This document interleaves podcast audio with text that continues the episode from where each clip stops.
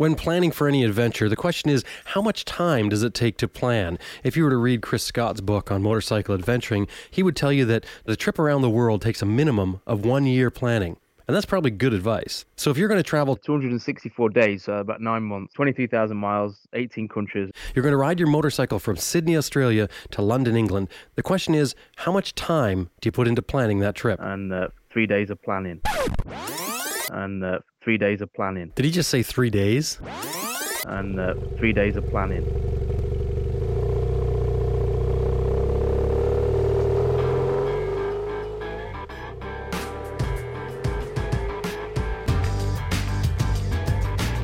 This is Zoe Cano. And I'm Bonneville here in London, and you're listening to Adventure Rider Radio. I'm Jim Martin. This is Adventure Rider Radio. We got a good one coming up for you. We're going to talk with Nathan Millward, who spent nine months on his motorcycle after only three days of planning. I don't know, is it me? The more we cover on this show, it seems like the fewer excuses that are left not to get out there and ride. Stick around, three day planning coming up next. Well, we're going to start off this show by saying welcome to 2015. This is the first official episode of Adventure Rider Radio for 2015.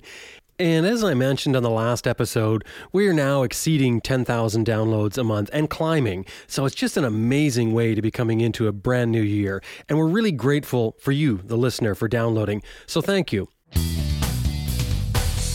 Today, you're going to meet Nathan Millward, who's got a rather unique story. He's traveled from Sydney, Australia to London, England uh, in about nine months' time, with only, as you heard in the intro, three days planning. Now, you're going to think it sounds ridiculous, it sounds impossible, and it probably is, but you'll have to hear what he says about that. But he also went on to do another trip across uh, North America and through the United States from coast to coast and up into Alaska. He wrote two books about it, and we're going to talk a little bit about those books. But he did all this on a postal bike. Now, in case you don't know what a postal postal bike is. If you lived in Australia, you'd definitely know. This is a little 110 Honda motorcycle that's a step through version. It's got an automatic clutch on it. It's really a lightweight bike. But what's unique about these postal bikes is that they've been built special for the Australian Postal Office. And they've got these heavy duty hubs and, and heavy duty suspension on it. So they're designed to carry quite a bit of weight. But really, it's, it's quite an unassuming machine for a world rider. Nathan chose this machine for probably the same reason most riders choose the machine, or at least they should. It's the bike he owned, it's the bike he liked, and it's the bike he felt confident in. But planning a trip that's 23,000 miles long in only three days, well, I can't explain that. You're going to have to hear it from Nathan. We caught up with Nathan at his home in London, England. I'm here with uh, Nathan Millward, who has um, got a bit of um, a penchant for a um, a tiny motorcycle, one that most people would not consider riding around the world on. But Nathan obviously has no problem going great distances on, and we're going to talk about that. Nathan, welcome to Adventure Rider Radio.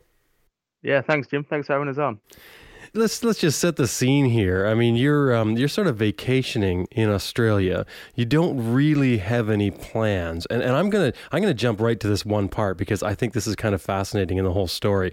Can you just tell me um, in in very briefly how long your trip was and how much time you spent planning it? Uh, the, the trip was uh, 264 days, so about nine months, and um, 23,000 miles, 18 countries, and, and uh, three days of planning maybe two and a half, or I don't know, three maybe. A nine month trip, and you've got two and a half. Oh, okay. Well, maybe three days of, of, planning. So, so you're quite the planner, clearly, and and this is quite interesting. Tell us, you started out in Australia. What were you doing? You were vacationing in Australia. I was kind of I was chasing a girl uh, in Australia. Really, I think that's the true reason for being there. And uh, so I'd been out there nine months, um, and then uh, the visa was coming to an end. The relationship was coming to an end and it was uh, I did have a, a I could have flown home. I had a flight to come home the day my visa expired, and uh, I just didn't want to. I didn't want to come home to England. I had to leave Australia. I got this old 105 Honda CT 110 postal bikes they use them for in Australia, and I got one of them just for getting around on. Tell us about the postal bike. What what it's used for in Australia? Okay, so it's a Honda CT 110, um, and I, which I think they've stopped building everywhere else around the world in about the 80s, from what I believe.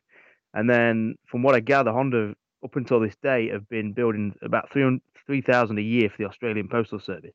So they closed down a factory in Japan, built 3,000 on the CT 110s to the Australian postal spec. The Postal Service used them for three years or about 30,000 kilometres, and then they retire them off. Um, you can't buy them brand new as, as a private individual. You can only get them once they've done the service, and then you can get them at auction, and you pay about you know thousand dollars depending on condition.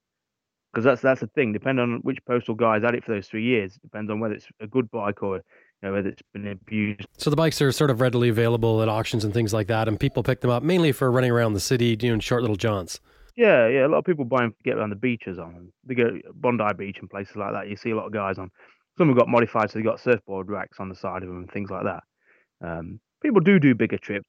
I'm not the first to do a big trip on on it. But I was inspired by a friend of mine who did a big trip around Australia on one. Did a full lap of Australia on it, and I think that's what gave me the the insight or the encouragement to think, you know, maybe the, it's a small bike, but it can go a long way. It's comfortable. I think that's that's what you realise. It's it's the, the, the performance of the speed of a bike on a on a global trip is is a is a, is a lesser priority of them all. It's uh, reliability, dependability, ability to carry some a decent weight, a decent fuel range, uh, and comfort uh, and serviceability. I think that, you know they're the big factors.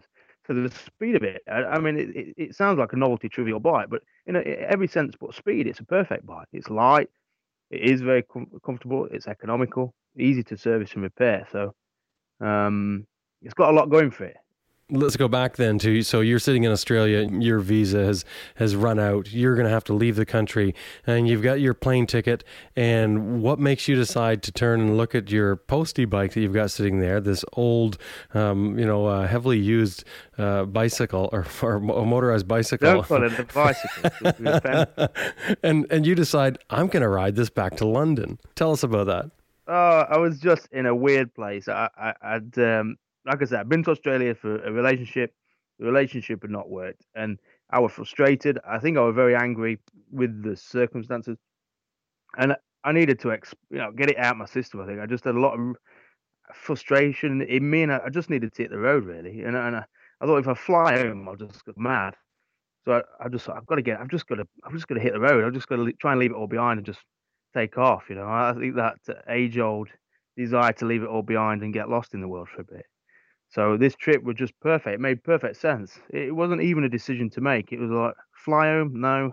Get on a bike and ride home. Yeah, that makes sense. Whenever I got to go, two days time, that'll be all right. I just need a few tools and maybe some new underpants and a pair of socks and take off. And, and that was it, really. I, I, got I got the burn, burning desire to do the trip, and everything else was kind of irrelevant. The fact I didn't have enough money for the trip, I didn't have any planning. The bike was an, a bit of a nail, and uh, all that kind of irrelevant just because inside I just knew I had to get this trip out of me. Nathan, were you a, a bike rider before? Um, I'd not had a bike for about 10 years. I, I grew up a bit, did a bit of motocross. My, my brother and my dad got my brother into motocross, then me, and then I had a 50cc when I was 16. I had a 125 two stroke when I was 17, 18, and then didn't have a bike for about 10 years until I got this bike. So I can't say I'm an age old biker, and I'd never done a big trip before either. I'd never traveled I mean, I've been to Australia on a working holiday visa, but that's very different to say backpacking or I don't know climbing or any anything else where you're out there on your own. This was the first time I'd really gone off on my own and done something. So, uh, and again, that's why that bike was good because for some, I didn't know anything mechanically. I didn't, I didn't know how to really how to fix a bike or service a bike. So I needed something with basic technology, and and, and you know, I knew that bike oil change every thousand miles and a, and a valve clearance every four, and, and that was it. You'd actually looked at the route. You considered riding a motorcycle from London uh, down to Australia to begin with. So you sort of had the, the route in your mind, but you've only got a couple of days before you have to leave. You pull your things together. Uh, tell us about those last few days. Oh, was just panic. It was just a blur of uh, making lists and and uh, looking at dates. And uh, I mean, basically, um, when I went to see immigration, they said you got to leave at the end of the month. I got 20 days. I figured that at the speed I could go at, it would take me at least 16 days to to ride to Darwin to get the cargo boat to East Timor, which was the route. So I figured, right, that's what that's what gave me those few days of planning to get ready, basically. Uh, in that time, I rang the cargo agency in, in, Darwin and said, when when's the boat? When's the next boat to East Timor? Thankfully, one went the day before my visa expired, so that that took one day off, but uh, that was good enough. And they sailed every ten days, so I had to be on that that particular boat. Uh, the next issue was uh, was a carnet de passage, uh, the, the bike passport for you know you need to travel. Called the RAC uh, Australian branch and, and, said, look, you know, I'm, I'm, desperate to get out of the country by this day. Is there anything you can do? And they, they said, yeah, ride up to Rockhampton on the east coast, you can process your application there, and then by the time you're riding from Rockhampton to Darwin, uh, which is about 2,000 miles or I think thereabouts, you know, we'll we'll process it and, and you can we'll post it to we'll post it to somebody in Darwin.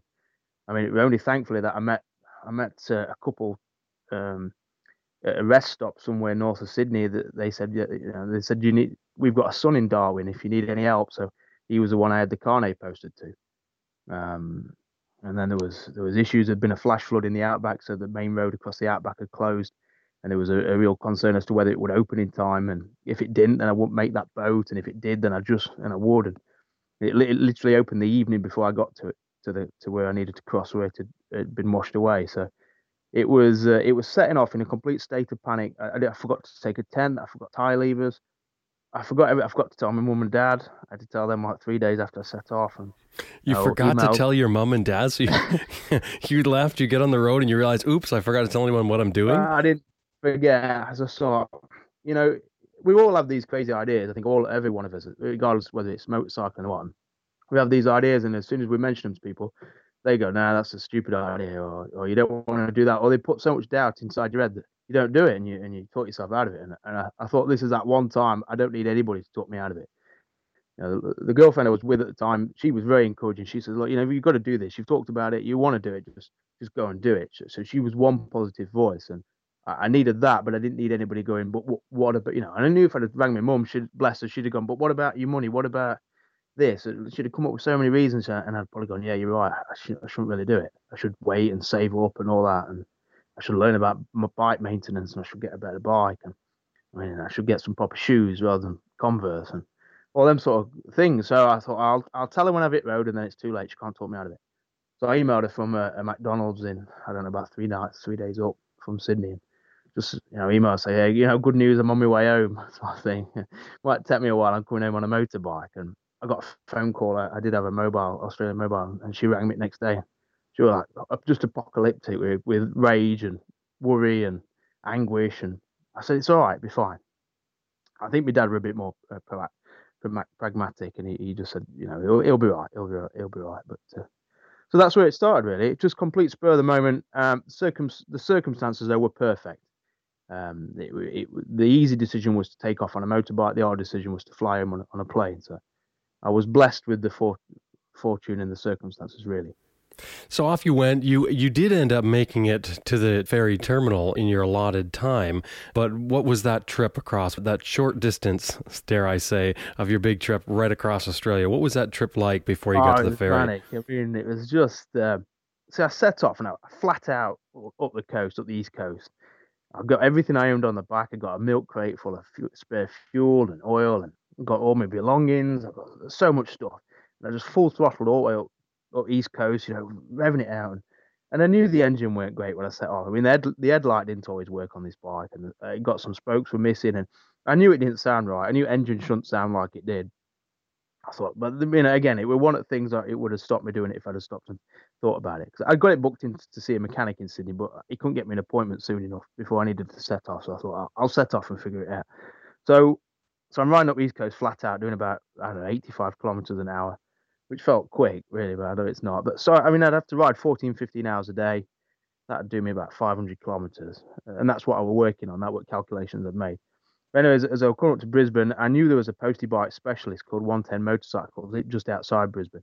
And I thought I'll stop stop by there and get him to look at the bike, maybe service it, let me know what's what's wrong, and maybe I can get some spares and things like that. And uh, I pulled up to his place. Uh, I'd stayed in Brisbane that night, uh, get uh, backpackers, and I rode to his shop next morning.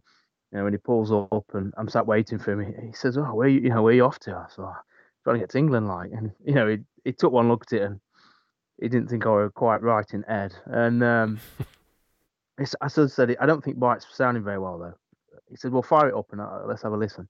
So I fired it up, and he's like, "Yeah, that's never going to make you ting- get you tingling." He said, "Bottom end's clearly on its way out. It was knocking." And when I listened, I took a little video at time, and when I listen back, it the bottom end, it's it's so much knock in it. It uh, says, "No, mate, you'll never get to England on that. It might not even make it to Darwin, sort of thing." So I was like, "Right, okay." So uh, I, I, again, it was an option to quit at that point. I could have pulled out of it. He said, "I can put your new engine in, or recondition this one," or and he says, "Well, what about what about this bike? And, and he got a postie bike, say, so say exactly the same model, but it, it was 2004, and it had uh, it had been it had done service in Queensland uh, postal rounds, and then it'd been bought by a guy called Colin, 51 year old guy. I think he had a few mental issues in his time, and he bought this bike and set it up for riding around the outback on. He put a big tank on it off, off an XR250, a tent rack, sheepskin seat cover.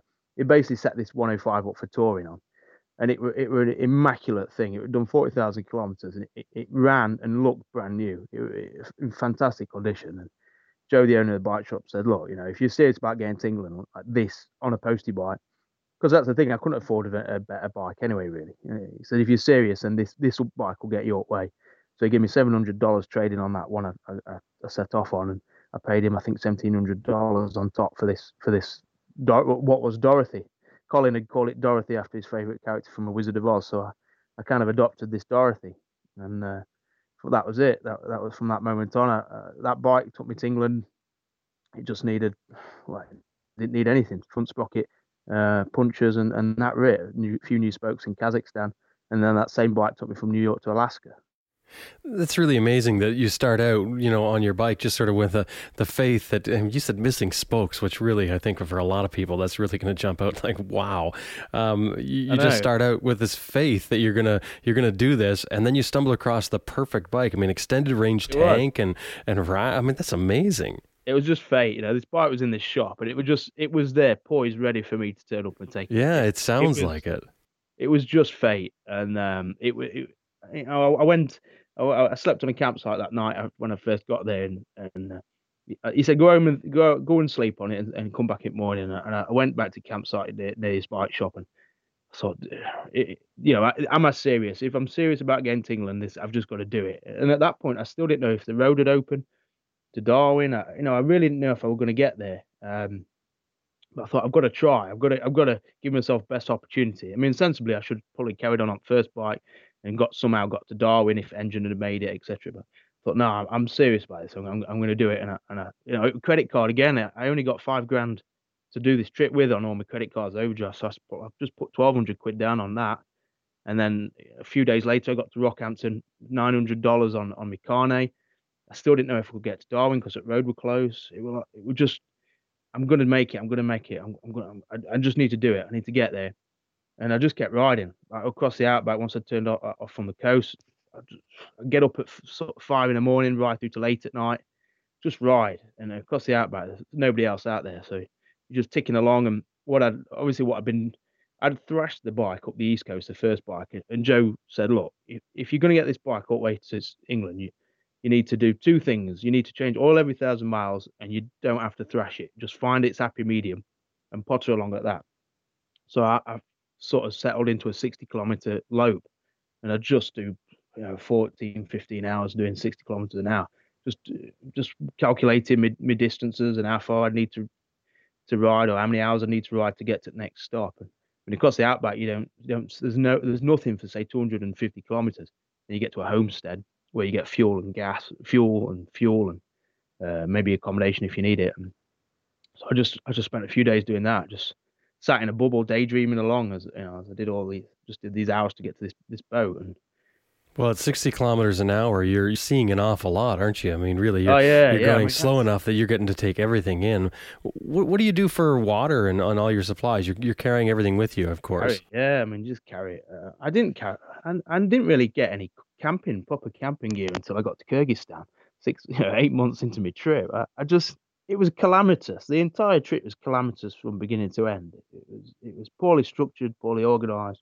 Yeah, but what I see from it is it's the determination. You had the idea in your head of what you wanted to do, and uh, you know anyone, you know, any practical thinking wasn't going to get in the way, and clearly it didn't. I mean, you sort of made that leap of faith, and and you everything came together for you. Yeah, it was. I mean, um, nothing would have stopped me on that trip. I would, I was determined as, as determined can be to to get to England, and nothing was going to stop me. I, I, some some tricky moments, and uh, you know you really have to push through sometimes. As, as anybody who's done any kind of trip will know, there's some really rough, hard times when you're out there on your own, and I think that, that they're the testing times. But but even you know, as an example, coming across the outback, some of the other rivers were flooded across the roads. You know, the roads were still open, but the rivers were flooded across them. And people had a few times people would say, "Do you want me to put your bike in back of our, our you know trailer and we'll trailer it across?" And like, "No, I'm I'm riding this road. I'm I'm I'm riding to England." And I and I'd sort of wade through it bike and you know sensibly I should have just put my bike in a trailer, but I was just determined to keep to ride it, and I, I think that's how I got to England. Really, just so determined. The bike is not a, a large bike, obviously, and um, you have to put all your supplies on it. What sort of weight could you carry on this? I mean, you, clearly you're limited by how much you can take. Well, no, not really. See, because this is the beauty of the postal bike is, and because Honda worked with the postal service to build them this perfect postal bike. They'd, they'd put stiffer springs in, and, and so you, the bike was rated to carry a rider plus forty kilos. Mm, so it's, it's, really more suited than than what you yeah. would think looking at a bike like this. Yeah, yeah, and um, they'd, they'd put thicker spokes in, even such details as, as the front spindle block at the bottom of the forks. On the original models that you got in America and initially in Australia, they were sort of an oval footed clamp sort of thing, and, and they'd snap out. The postie guys when they were hitting the curbs and things, they'd just snap the spindle out out the out the the block. So they, would even revise the, the spindle block to make it every extra, you know, robust. So it didn't have that. So over the years, just refined this bike to, to, be such a perfect utility bike for the postal service. So, and it's a shame they've discontinued it this year and they've gone for like a cheap Honda, like a Cub replica, which is no, going to be nowhere near as robust. Also, such things as they've got a center, a side stand on either side, depending on the camber of the road. Whereas if it's if, if the, the delivery mail on one side, they need the side stand on one side, deliver it on the other side of the road, they need it on the other. So it's got a two side stands and a center stand. And even that alone is is, is really cool and useful. Um, so again, it, apart from speed, it's it was a good buy. Yeah, it sounds like it's much more suited than what the, the listener would think just by imagining a, a small Honda motorcycle. Yeah, that's a, this is very tiny. But so you ended up getting to the ferry, but you had some problems with your um with your carnet. Tell us about that. Yeah, um, so the carnet I applied for in Rockhampton, and they said we'll post it ahead, and I, I gave them this address of this stranger whose parents I'd met at a rest stop, you know, a few days before. I didn't even know who it was. I just called him ahead and said, "Can I have this document sent to you?" Yep, no problem. So um, I got to Darwin the night before my boat was, or two days before my boat was due to set sail. But um, so the carnet had to arrive the next day, and it didn't. Uh, so it was like, oh, you know, stuff come all that way. Bought the bike and, and, and everything, and it, it looked like I, would be uh, thwarted. I mean, I could have got the, the 10 day later ferry, but then I would be nine days over my visa. So that wasn't really a good option uh, I called the cargo agency and they said, you know, don't worry, the, the boat's been delayed a day. So that gave me one extra day for the carnet to arrive, and thankfully it did. And it came that next day. Put the bike on a cargo boat the next morning to East Timor, and and uh, I had to fly. I couldn't travel on the cargo boat, and I had to fly directly into East Timor. And I think I got there at like seven in the morning. Again, I, it was such a rush to get on that plane. I didn't know anything about East Timor. I didn't know where I was going to stay. I didn't have any contacts. I didn't have anything. And I'd never been to Asia before, and I mean East Timor's, you know, it's really um, the toe of Asia. It's it's not much. There's no tourism there as such. Uh, it had been a, a, a, kind of civil war for a lot of years. The UN were there, the aid agencies were there.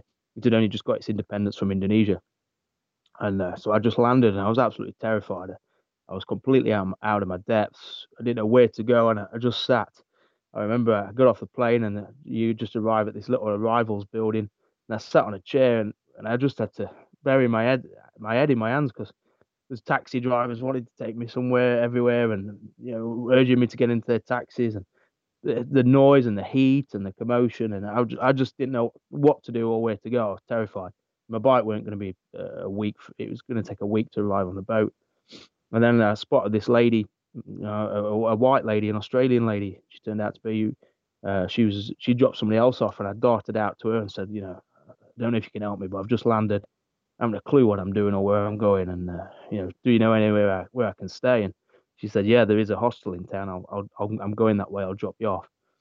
Um, and that, that was there begun my adventure through Indonesia, really. And that, so it was such a in at the deep end, learn as you go along expedition. It was, I was terrified for the first few weeks in East Timor and in Indonesia. I was terrified, just completely out my depths. Um, scared. I, I think I got started to get paranoia, uh, whether it's from the malaria tablets or just feeling that oh my god, I can't believe I'm out here on my own. I've got I didn't have a phone or anything. Obviously, didn't have didn't have any contact with anyone, and I didn't know much about maintenance. I think the reality set in in, in East Timor, and uh, it took a, it took me a good month to acclimatize to what I was doing. I think.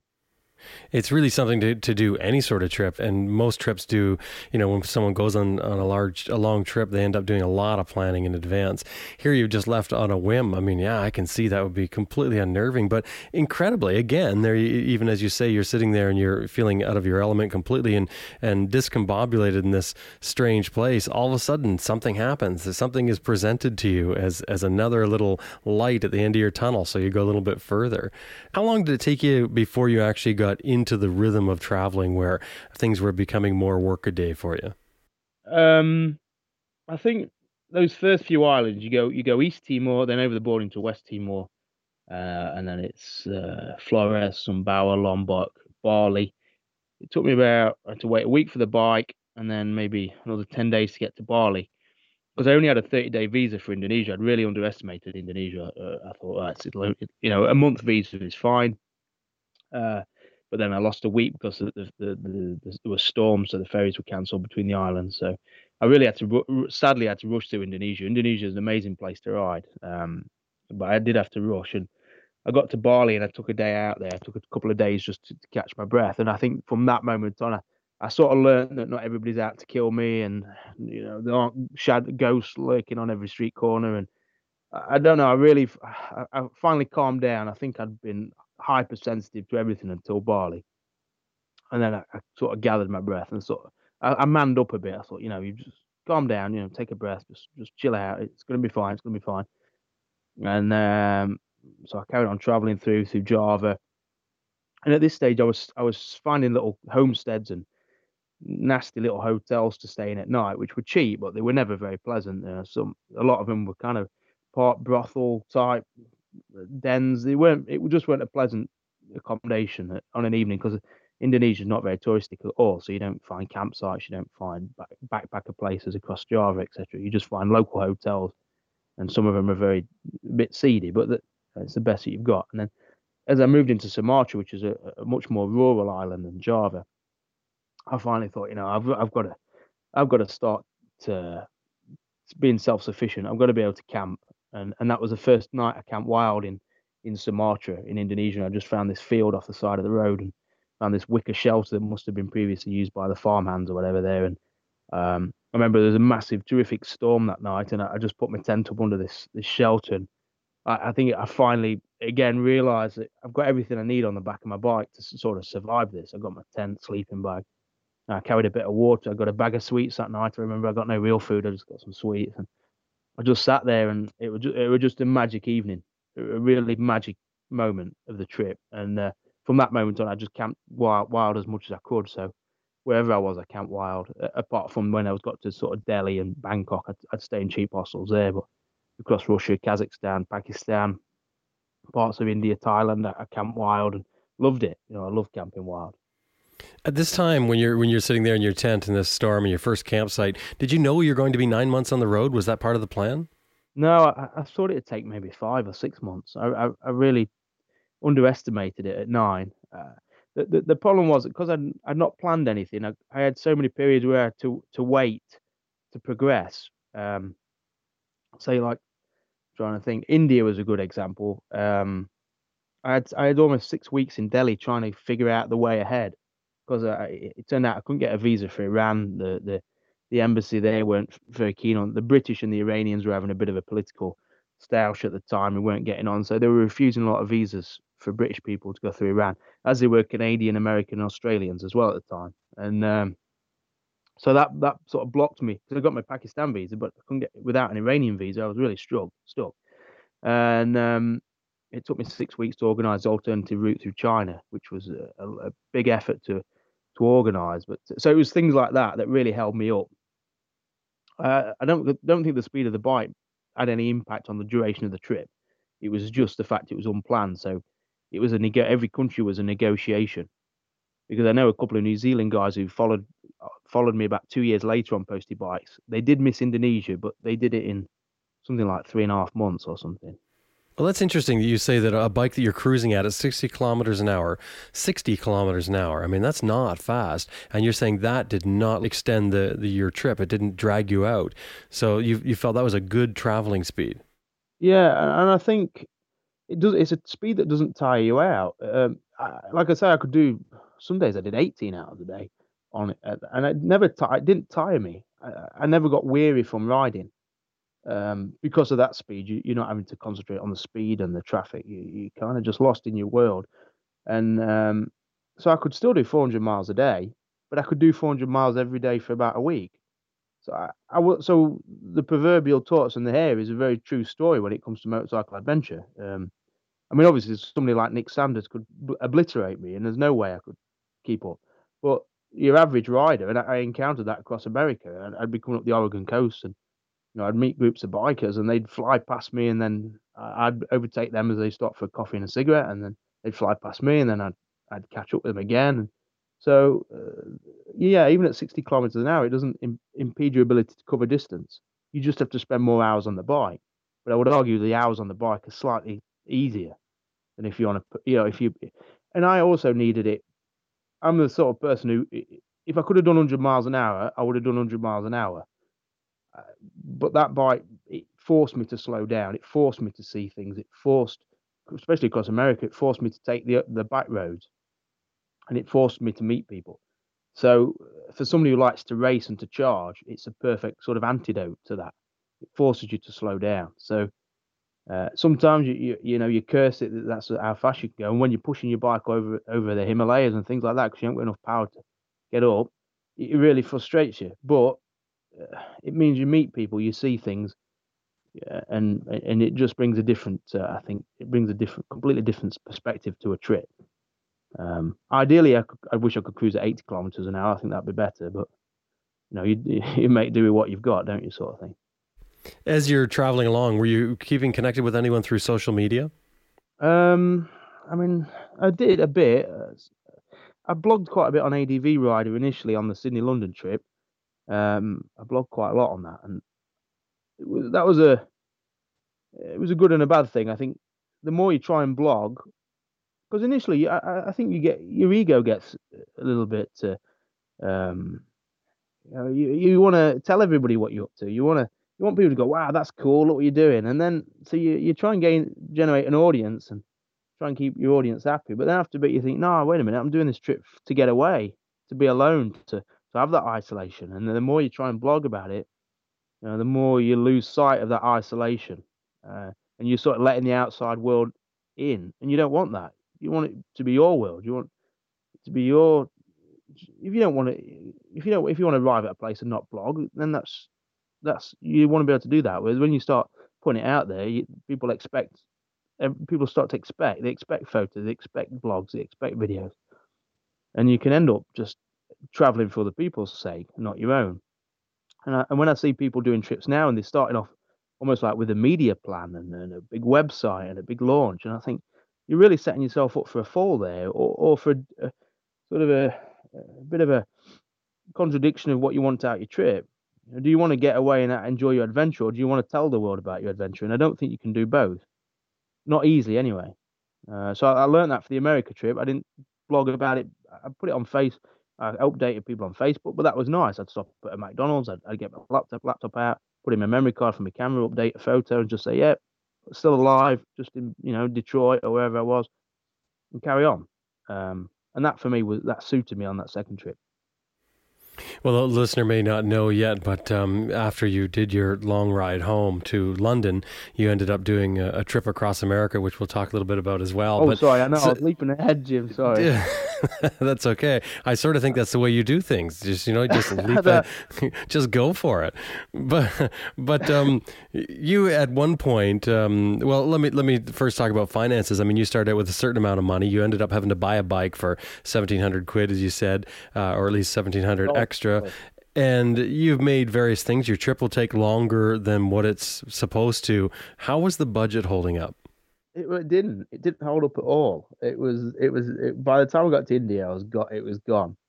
It was uh, busted completely. Um, it was just costing a lot. I mean, my day-to-day budget daily, I'd spend, I'd allocate ten pounds for fuel, food, and accommodation if I needed it. And in everywhere I'd been, Asia, that was that was that was enough. You know, you could live on ten pound a day because the fuel didn't take the bike didn't take much fuel. Food I'd eat dead cheap as cheap as I could. If I count wild, then it even less than ten pounds. But it's all it's all the other costs that add up: the admin, the carnet, the shipping across Darwin to East Timor. It was having to fly the bike over Burma because I couldn't transit it. It's all those costs which you just can't avoid and you can't escape them. The visa for Pakistan, for example, was I think hundred pounds or eighty or something like that, and that was. I'll quickly tell that story. I, you're not Pakistan normally insists you have to get your visa from your own embassy, your home embassy. So when I got to Bangkok and went to the Pakistan embassy, the guy said, "No, no, you're gonna have to go. You're gonna have to get it from the English embassy." I'm like, "Well, I'm riding to England. Uh, you know, I do, that's not. That's kind of where I'm trying to get to." He said, "No, no, you're gonna have to get home to England." And I walked away from his desk and I thought, "Oh, I'm gonna have to fly home to get a visa to come back to ride my bike out." I was almost prepared to do that, and I thought, "No, no, I can't let this. I can't let it be like this." So I went back up to him and I said, "Look, is there, you know, I kind of pleaded with him, and he said he kind of relented. He said, "What bike are you on?" I said, "A, a 105cc Australian post bike," and he said, "500cc." Says, "Well, you know," he kind of was appalled that that's the size of the bike I was on. And I said, "No, no, it's a 105cc," and he kind of laughed and went, and he, he just relented, and he went, oh, "Okay, okay," and. Uh, he said, "Give me your passport," and uh, he said, 80, 80 pounds, which I think was a, a, a way above the rate. Oops, I'm phone and um, he gave me a visa uh, for Pakistan, and it, it was it was moments like that again, which I don't know. When you put yourself out there, things just seem to have to work. They they work out because they have to work out. Uh, the, um, and, and, you got to not give up at the first yeah. sign of refusal. I mean, they're the guys telling you no, and you're you're going back and sort of he's already told you no, but you're still going back and asking him again. Yeah, you've just got to go for it. So, so so those costs really mount up. Those static unavoidable costs. You know, even if you even if you lived on bread and water you, and, and, and cycled, you'd still you've still got all. Well, that's the beauty of cycling. You don't have all these carnet costs, etc. But yeah, so it, by the time I got to India, my budget was gone, and um, but it, it was a, it was a surprising thing. Back in Bangkok, I'd sent out a load of postcards to to magazines and stuff, saying, "Look, I'm on this trip. I'm kind of running a bit low on money can I write something for you? And you know, and could could we do something? Could you cover, do a bit on my trip? Just help me out. And uh, I sent one to the Sydney Morning Herald in, in Australia, obviously, and um, they said, yeah, yeah, write us like 500 words and we'll pay you 200 dollars. So, right, so I wrote them 500 words, made it to Bangkok. I'm looking at going over, crossing over Burma uh, into India, etc.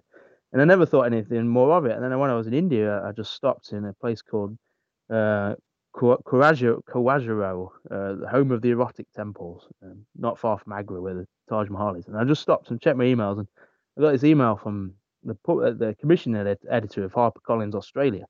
Says, "Just read your piece in uh, you know Sydney Morning Herald. Sounds an interesting trip. Do you want to write? Have you ever thought about writing a book?"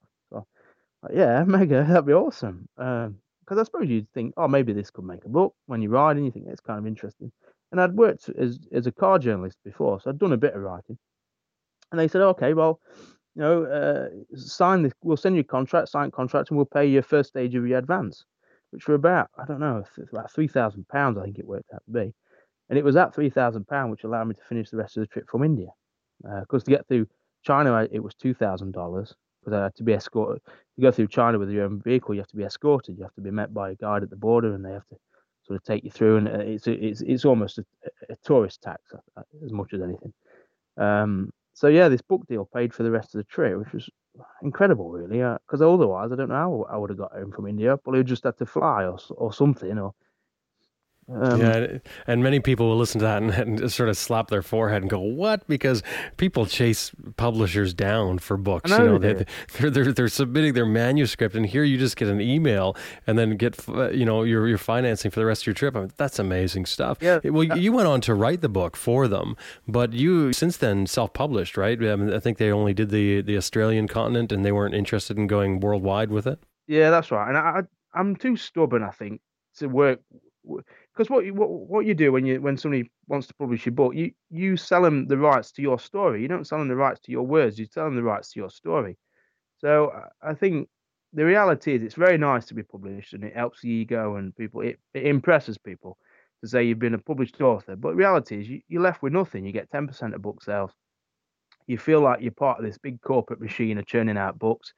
They don't really take an interest in in you or your trips. And and I, I was like, can we do more books? You know, is there a, can I, can we get turn this into doing a series of books? And I, I think I'm too stubborn and too uh, I don't know. I don't work well under people, so it wasn't a happy relationship. And and when they said they're not going to launch it in in England, which is my obviously my home country, I just thought this is ridiculous. I've written, I spent a year locked away in a shed writing this book, and it's nobody's going to read it apart from in Australia, and it, it really bothered me. And um, so I got my rights back and self-published it, which I can't say is the easiest thing in the world to do, self-publishing, but it, it's it feels more rewarding because it's your end of the day, it's your trip, it's your product. So let's just go back to the trip for a minute here. When you are um, you're you're talking about going through China, just give us a, an idea of what the rest of the trip was like heading back to London. What from India? Yeah. Oh, from India. So I got a, a ten day visa for Pakistan, and the, the usual route would be west from Pakistan into Iran, and then Turkey, straight home that way, quite easy. Obviously, I couldn't get the Iranian visa, so I organised the China route, and it all just fell into place again. The last day I could enter, the, the Pakistan visa was dated, and effectively the the suit the earliest date the Chinese guy could meet me at the border with Pakistan was the last day the Pakistan visa was active. So again, it all just fell into place. So I rode into Pakistan. I had ten days. I got into, went into Lahore, then rode north through Islamabad, along the Karakoram Highway over the Himalayas. Um, I mean, over a five thousand meter pass. Uh, that that was the biggest test for the bike, really. Um, I mean, it's a carbureted bike, seven horsepower standard, and uh, anything over 3,000 meters really kills it. But anything over 5,000 meters kills you and the bike. So that was kind of a bit gnarly going over that. Um, into China, and then I just had a week. I was met at the border, Pakistan Chinese border, uh, by a guy called Abdul, who escorted me to Kashgar in the west of China in the Xinjiang province. And then uh, I had a few nights in a hotel there and then west he escorted me to to the border with Kyrgyzstan. Um, then into Kyrgyzstan. By in Kyrgyzstan, I needed some parts for the bike, so I had a few weeks waiting around there. Um, I had to glue in the sump plug in in Kyrgyzstan because the sump plug had rounded.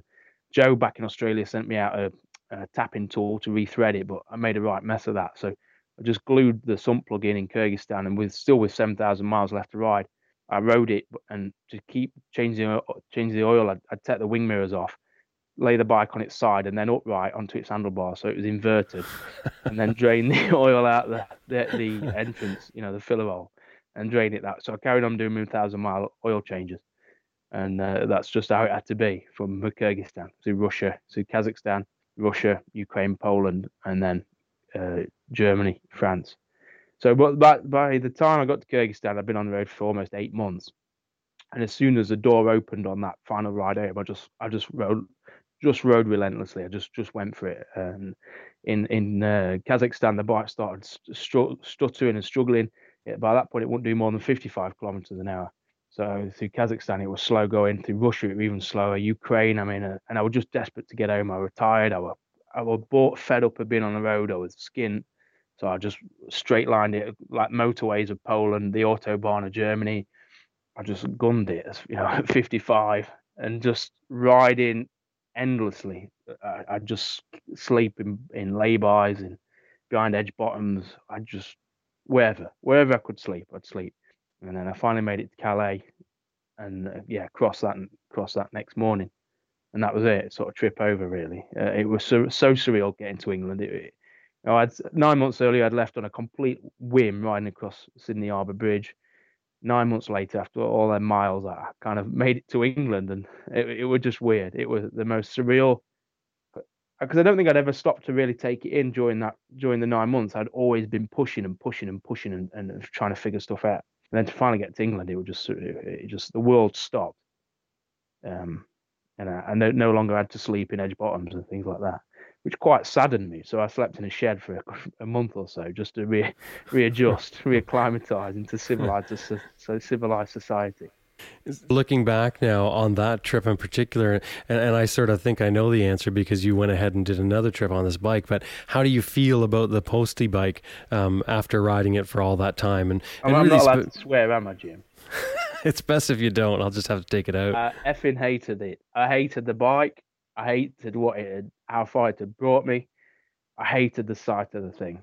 I hated it. It just because you go riding in search of answers, and and and solutions and cures. You know, you don't you don't do a trip like this for just to see to see the world or to have a good time. I mean, when people say, "Oh, it must have been a great holiday," you're like, it went, you know, it's not a holiday, and it, you we go through some real miserable times in the hope of reaching this climatic perfect ending where life becomes perfect and everything is fixed and you are now Hercules you know, and you you can everything's perfect in the world. But oh, you get to the end of a trip, and it's just eh, for me anyway. It was complete opposite.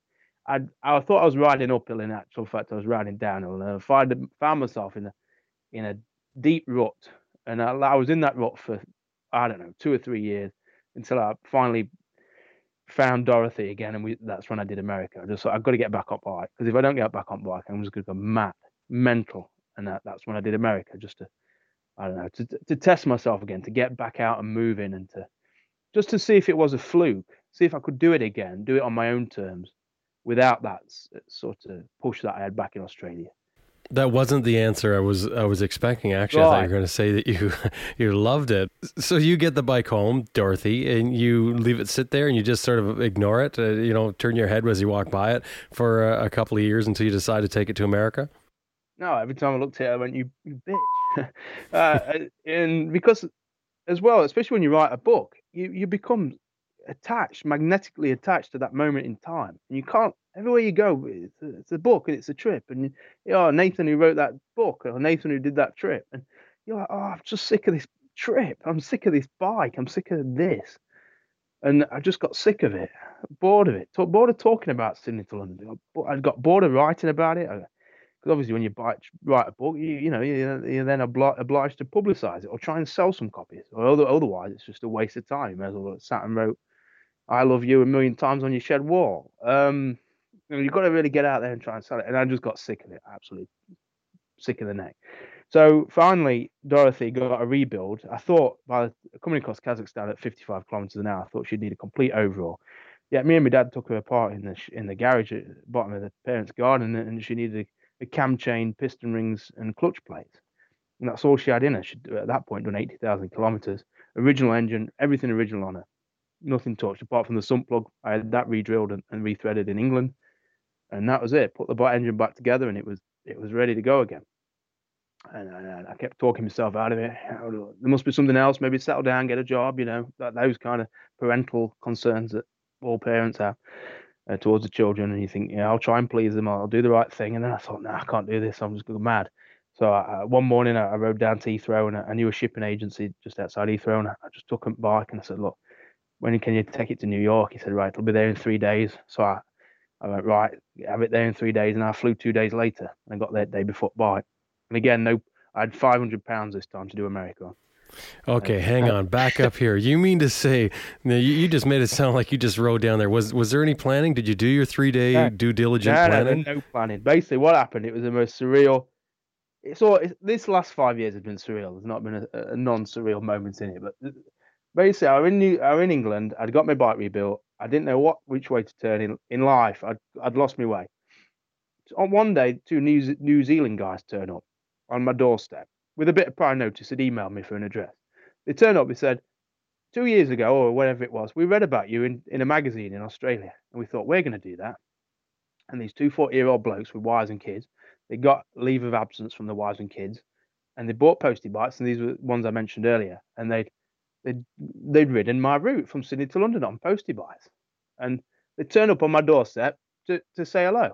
And it, and it was the most surreal reverse um, um, what, what's the word? Reverse uh, motivation, uh, uh, insp- inspiration, reverse inspiration I'd ever known.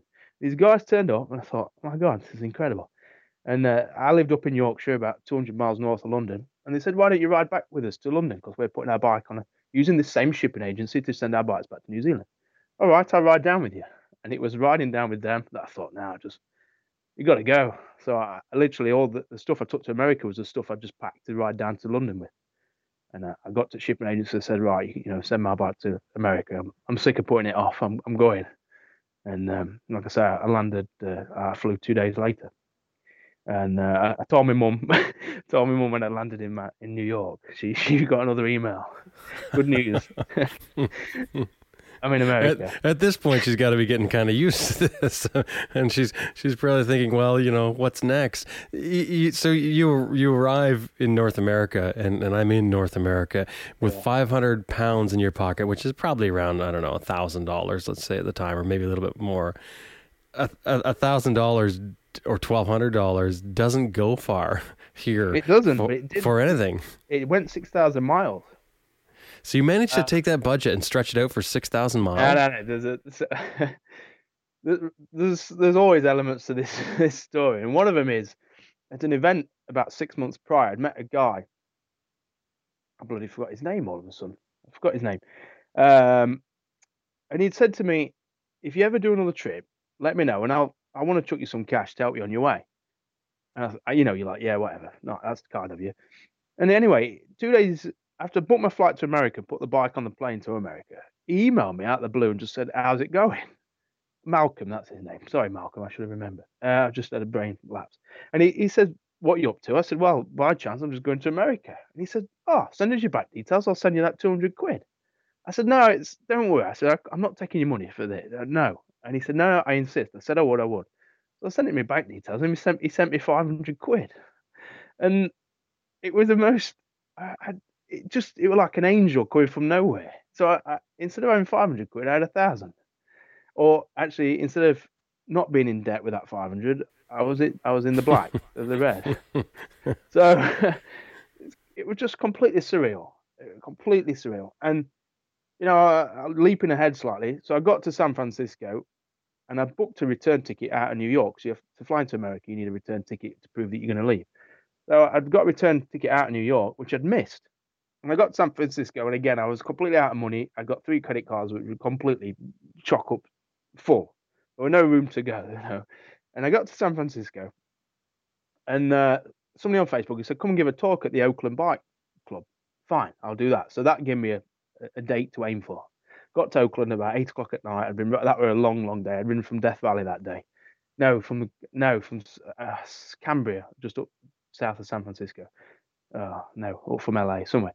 Um, and I got there tired and flustered, and they, they brought they let me bring Dorothy into the o- Oakland uh, um, clubhouse, and I gave this waffling, you know, meandering talk about Sydney to London and that. And um, at the end, they said, "Right, we'll have a whip round," and I was like, "Oh, okay, that's kind, thank you." And they whip round like they had three hundred and twenty dollars, and they said, "And we'll match that. We'll double that from money from the club." They give me six hundred and forty dollars. I'm like, do you realize this is more than I've spent coming across America? And just by chance, there's somebody happened to be somebody from the San Francisco Bike Club in the audience who's got a friendly rivalry with the Oakland one. He said, "Come and talk at our place tomorrow night." so I rode from Oakland across that, I mean, interstate bridge, the the bridge of death into San Francisco, because I couldn't go on the interstate with a bike. Uh, well, legally uh, or otherwise, I didn't go on any interstate across America because it was too hazardous. So anyway, I got rode to San Francisco the next day, and I give a talk, same waffling, meandering speech, and they said we're gonna have a whip round, and just to let you know, Oakland raised 650 last night. We've got to beat it. So they raised 670 or thereabouts. So going from being broke in San Francisco, I've now got almost thirteen hundred dollars in cash. What one dollar, five dollar notes, just stuck in a big wad in my jeans, and and then by that time, I met a girl who lived in Seattle. So I thought, I'll ride up to Seattle. And that's what I did. So, and that, that money then allowed me to fly home. That was the money I flew home with. That's so incredible. It's it, it's never been very organized, to be honest. And I, sometimes I feel bad that my trips have only been able to happen because people have sort of, I don't know, helped me along the way. Uh, but never predict, never in a predictable way. And I never foresaw any of this. It just, I kind of just, rightly or wrongly, I just put faith in the road and in in me, me I suppose, or faith in the world, and just go for it. And, and uh, thankfully, so far, it's kind of worked out. And that book you wrote is called "Running Towards the Light." Postcards from Alaska. Did you plan on writing the book when you left on the trip? Was it part of your? Uh, oh, I guess not really. In the on the in the time that you left, you must have thought of this on the road. I mean, uh, you always think. It, I, I, still had a lot to say. I think, Uh, I had still a lot, a lot to write down, and, and I don't think you ever write a book for what it means to anybody else. You only write, really you write a book for yourself, and if anybody else is interested, then great. If they aren't, you know that sometimes you just need to put something down on print. And the beauty of a book is that it gives you time to really make sense of of, of something. Something it could be so called. Some would call it self-indulgent, but sometimes you need to make sense of a period in your life, and that's that. I think that second book was always on the cards, just because I felt I had other things to say from that first that I didn't say in the first book or figure out. And it had been a very dark period in England, a, a really unpleasant couple of years of my life, which I didn't enjoy, and and I, I wanted to. Uh, a, I was trying to get beyond, move beyond that, and I felt to put it down in print would help me. And thank, it's very nice that so far from a few people who've read it, they've kind of said, I really can, you know, I've been there, I can see what you, I can see what you're saying, and they can really associate with with, with it. I mean, I think all of us can have ups and downs, and, and so it's nice that people have, have come out and, and, and, and associate, uh, you know, uh, with it. So so the book, I don't know. I mean, it it it's about me, but it's also about America. I was I was in, I was enchanted by America. I'd been to America before. I'd even travelled across America on an organised tour when I was 21. But to see it from the back of a motorcycle at 37 miles an hour, to see the the suburbs of Detroit, Chicago, uh, uh, route parts Route 66, St. Louis, the the Rust Belt, and then obviously over Colorado, over the Rockies, and then into Utah, and Nevada. To see it at that speed, to see it from the, the back roads that I had to t- take was was a, an eye-opening experience for me, and I kind of put it down. Not all of it's positive. Um, I got an email from somebody who read it today said, "Gee, you really hate America," and I said, "I don't." But when you're on a bike and traveling, wherever you travel, you're always, you know, you're always going to see the the rough and the smooth. And it was a, it was a, it was a fascinating trip. I enjoyed it, and the, but the people I met were, I met some amazing people on that trip across America. Uh, that for me, that's what traveling is about. It's the people I meet. It's not, you know, I enjoyed seeing Monument Valley, I enjoyed seeing Grand Canyon, etc. But the people were were fantastic. Um, and I, because of the budget, I, would obviously try and camp wild as much as I could. But camping wild in America, I found very problematic. Uh, just finding places to to, to get out of sight. Everywhere's privately land owned, and um, so I'd stay on campsites and meet people there. And uh, for food, I was eating McDonald's just because it was the cheapest option. A 99 cents cheeseburger and a dollar seventeen for coffee. I'd take in my laptop and I'd, you know, say hello to, on Facebook and I'd enjoy my moment of peace for two dollars seventeen. I'd get a bit of food and a bit of drink, and that would that uh, twice a day, and that kept me that kept me in sustenance to, to all the way to San Francisco. But I met the most amazing people in McDonald's. You know, homeless people, tramps, uh, travelers, every every sort. I met an old guy who'd been panhandling up in California, and he, he he was traveling by an old push bike with a dog on a piece of end string, and he got buckets of all his belongings, and he he he'd had a he'd gone two you know fifteen hundred miles. He'd travelled up to these gold fields, not found any gold, and he was on his way back to sort of explain himself to his wife who lived in a caravan. You know, kind of them stories I just I, I loved, and only only on the road do you meet those people. If I was at that same McDonald's, uh, you know, with a girlfriend or just traveling uh, for work or whatever, I would never talk to that bloke. I would never engage with him. I would have looked at him and gone, "Why, you know, what a tramp." But because I'm a tramp, when I'm traveling, I look like a tramp. I meet these people, and I, I have an affinity. I feel I you have an affinity to them as a traveller. So you hear their stories, and you, and I just love those those bonds that you make on the road. And they might only last ten minutes. You might only be talking to them for five minutes, but uh, you never forget that person you met at a particular McDonald's or a rest stop I saw a video of you doing your talk to the I think I think it was the Oakland Motorcycle Group. Oh and, God! Uh, at one point in the video, you tell them that you've been wearing these clothes for I think at first you said a couple of days, then you said five days actually. yeah, I, I, like to get good value out of my clothes. But that, again, you know, you, you you set off on your first trip. When I set out, out of Sydney, I got this big aluminium box on the back and then a milk crate. And filled it. I got like ten t-shirts, three pairs of jeans, a couple of pair of shoes, pants, socks I've got a million outfits just because you think that's what you'll need, and then by the, by the time you realise it, you know maybe a couple of t-shirts, a couple of pairs of underpants, and a pair of jeans, and and enough layers to keep you warm for when the temperature changes. So the rest is just tools, laptop, and cables.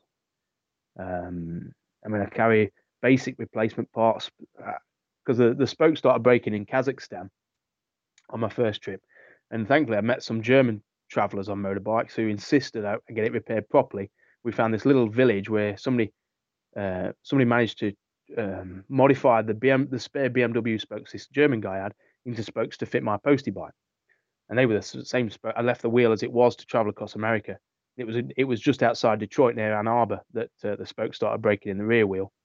So I, I learned to replace and rethread my own wheel just outside Detroit, and uh, all the way across America, I was having to retighten the, the spokes. They were just coming loose in the, in the back wheel until finally in Seattle, I had I had a back wheel rebuilt um, before pushing on up into Alaska through British Columbia and into Alaska. So uh, so that's all that the bikes had really. Uh, it's a shame you're not on video at the minute. I, I, live in a house here with 17 other people. We we just uh, I just have a room. Sorry, how many other people? 17. 17. 17? And uh, I don't have a garage or any, anything, so I just have my own little room with a sink in it and a wardrobe. And I've got Dorothy's in here with me. I carried her up three flights of stairs. so she, I've got the bed, the bike, and the sink. Uh, so, so she she lives right there with you, literally beside your bed. She does, yeah, she does. We get we're on better terms now. We're on speaking terms, so. well, that's good to know that she's not relegated to the shed or the, you know, well, or chained was. up at the yeah, sidewalk. Well, exactly. So, um, but no, other than the back wheel, and in Seattle, I had a top end rebore as well um, by the same guy, a guy called the Wheel Wizard. We found on the website in Seattle, ex uh, Boeing engineer who uh, re rebored the the top end and they rebuilt the wheel with, with really heavy duty spokes and yeah, and then um, because I rode across America up to Seattle, I left the bike in a in a friend's shed in Seattle. I came home for six months to work to get some more money, and then went back in April last year to to make that final push. You know, through British Columbia. Ideally, I was aiming for um, Prudhoe Bay. You know, I was going to do the big top of the world experience, and and I got to Skagway, which was pretty much the first town I came to in Alaska, and I saw the sign for Alaska, and I went, yeah, I, have had enough. Bikes had enough. I've had enough. I've been going to Prudhoe Bay for no other reason than to say I could boast about that I've been to Prudhoe Bay. So I spent a week in Skagway and then caught the inland ferry back down to Seattle and came home with a bike on a bike went on a boat and I, I flew home. Um, and that was it. I was quite more than content to have made it to Skagway and see that sign for Alaska. I don't know why. It just felt the end of the trip had finally come. When I got to London, I didn't feel like the end of the trip. It just felt like, you know, a stopping point. When I got to Alaska, I thought, yeah, I, I'm I'm I'm content now. My miles my miles are done. Dorothy's miles are done. You were meeting other bikers along the way. What was the reaction with people that you bumped into as they find out what you've done and what you're doing and what bike you're riding? Well, the funniest I would say is uh, I was riding um, the Colorado, the part of the tap routes to the, over Colorado, uh, over the Rockies, and I, kept, I riding up this mountain pass, and I got to the top, and there was these six guys on sort of DRZ 400 type bikes, and you know, and I just thought it was such a surreal encounter. They were all there, uh, properly kitted out bikes and everything, and then I just, you know, wind my way out the woods on this little old orange red post bike, and they're like, first, obviously, first the accent, and then like, where have you come from? Like, oh, New York. Oh, where did you start? Oh, Sydney, I suppose. And you, you know, you got this weird surrealism of trying to explain where you've come from and where you're heading to. Uh, but again, once you get past the novelty of it, of the bike, then it, they can most people can see actually it's not a bad bike traveling on.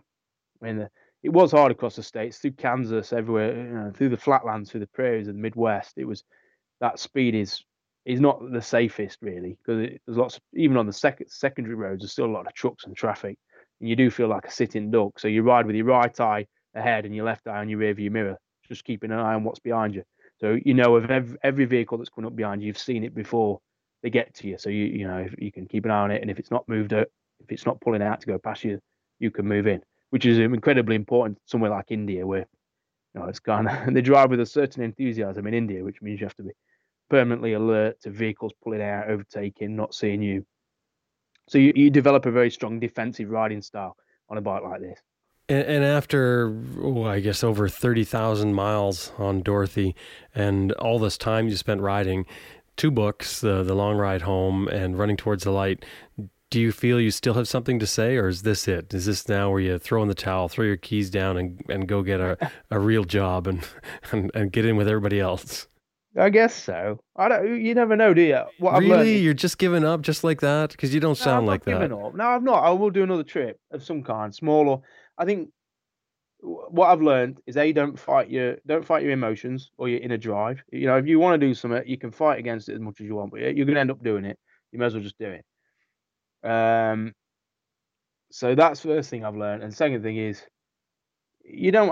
There's no answers in taking off on these. These big trips aren't the solutions everybody paints them to be. They're nice if you can afford the time and and, and, and the commitment to do it. But if you just go, eh, I get and I get a thrill and enjoyment riding for two week for a weekend or a week or something like that. So I want to make it a bit more manageable, sustainable. I can't keep doing these big trips because it takes so much out of me. If I could do it, I'd love to go back and do a, a month in America, for example, or something like that. So just eh, still still get wild camping, still get to meet people, but not have that, and but still have something to come home to. I think that's the most daunting thing of any trip. If you if you if you totally cut loose and take off, and leave everything behind, it's fine until you need to come home. And then when you've got no, no to come home to, you, you, know, you, you spend an age trying to rebuild something. Or otherwise, all you do is just keep going. And if you just keep going, what you never get anywhere. So I think I've just learned to understand what traveling is a bit better and to be more in control of it. Um, so I'll, I'll go again, but I've met somebody I love. So I, am for now, that's my adventure, isn't it? Um, and, and who knows, might, might do a trip together, or she might do a trip with me on back. You know, maybe she's a better rider than me. I don't know. You make some interesting points there. Um, eh, what what do you think? no, what do you think travel is about then? Challenging yourself. You know, I, I hear tra- traveling is abandoned, too, is overused word. I hear people going and sitting on beaches in Thailand saying they're traveling. No, they're not traveling. They're they're a holiday traveling, I think, is when you you take your comfort zone, you step you step out of it, and you're scared and you're nervous and you're frightened, but you keep on going because a part of traveling is, is that you learn and, and, you grow and you and you discover. And then when you stop doing that, you stop traveling. But when you're doing that, you're traveling. And I don't think you need to geographically move to be traveling. Uh, when I see people, uh, when I see somebody proposing to a girlfriend, that's traveling. That's as big a step of traveling than getting on a plane to Thailand going down, uh, taking any big gamble or big step in life. I think that's traveling, uh, even if you're not moving geographically. Uh, I, I don't know. Traveling's a bit it's overused. On your next adventure, will you? Uh, well, you've already mentioned that maybe Dorothy Dorothy's done. Uh, will you move up to a, a bigger bike, or or do you like the smaller bike, or what's your choice? Um, I've I've been in a, this last year. I was fortunate. My, my travels got me a job on a magazine, a, a bike magazine, an adventure bike magazine. So uh, the last year I spent on big bikes, bigger bikes, and I rode the the new V-Strom 1000 quite a lot, and I rode it off road quite a lot, and I, I kind of liked, I like being able to cover distances, and because on Dorothy it's all about the distance. You know, if you want to detour and see a site and it's 70 miles away, you think oh, I'm not riding three hours to see a, a canyon or three hours to see a temple or something you know, you're just bypassing so much stuff. But I, would like to travel on a bike where I can, I can think, yeah, it's only an hour's ride. I'll go. And so it becomes less about the bike and more about the people, about the sites, about the country. I think that's if I was to do another book, it wouldn't be about me and my travels and my feelings or emotions, or whatever. It'd just be. That's what I enjoyed about America. You can really get stuck into it because you've not got a, you've got you've got no language barrier, so you can you can talk about public health and uh, the deterioration of the cities or racial tensions. You can you can find all those things out and you can write about them. And I like that side of traveling, the, the educational side of it. So maybe I'd love to go back to Australia and do a, a proper loop of Australia and try and get underneath the surface of say the Aboriginal issue or uh, all the issues affecting any country really. There's so much to learn outside. I, I think we're living in a world where we're getting more and more information, but none of it's of any depth. Where it's, it's, it's it doesn't gain, garner garner us with any knowledge. Um, and I, I, like to travel. I think I'd like to travel just to try and understand the world a bit better for me, and then for anybody who might want to read about it. The two books are The Long Ride Home and Running Towards the Light, both of them self published by Nathan Millward. And you can visit his website to get those books at nathanmillward.com. And of course, we'll put a link to that in the show notes. Nathan, thanks very much for coming on Adventure Rider Radio and sharing your story.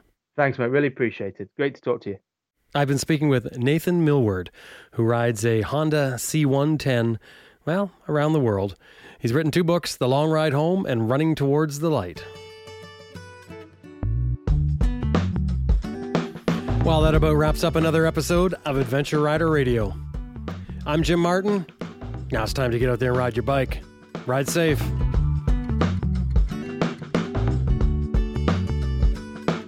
Hey, you want to do Adventure Rider Radio a favor? Drop by the iTunes website. Only take you a minute. Go in there, give us a rating, tell them what you think of the show. And drop by our Facebook page. Like our page, post us a comment, send us a photo, whatever you do on Facebook. On Twitter, we are ADV Rider Radio.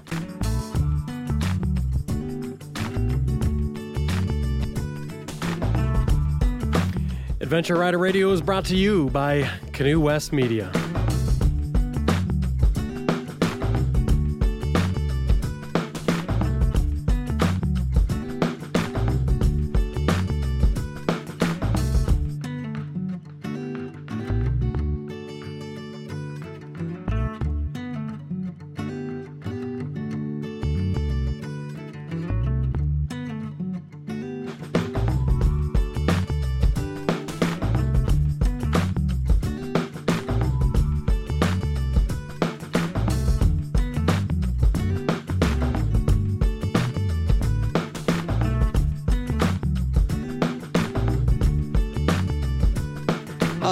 Grant Johnson from HorizonsUnlimited.com, and you're on Adventure Rider Radio.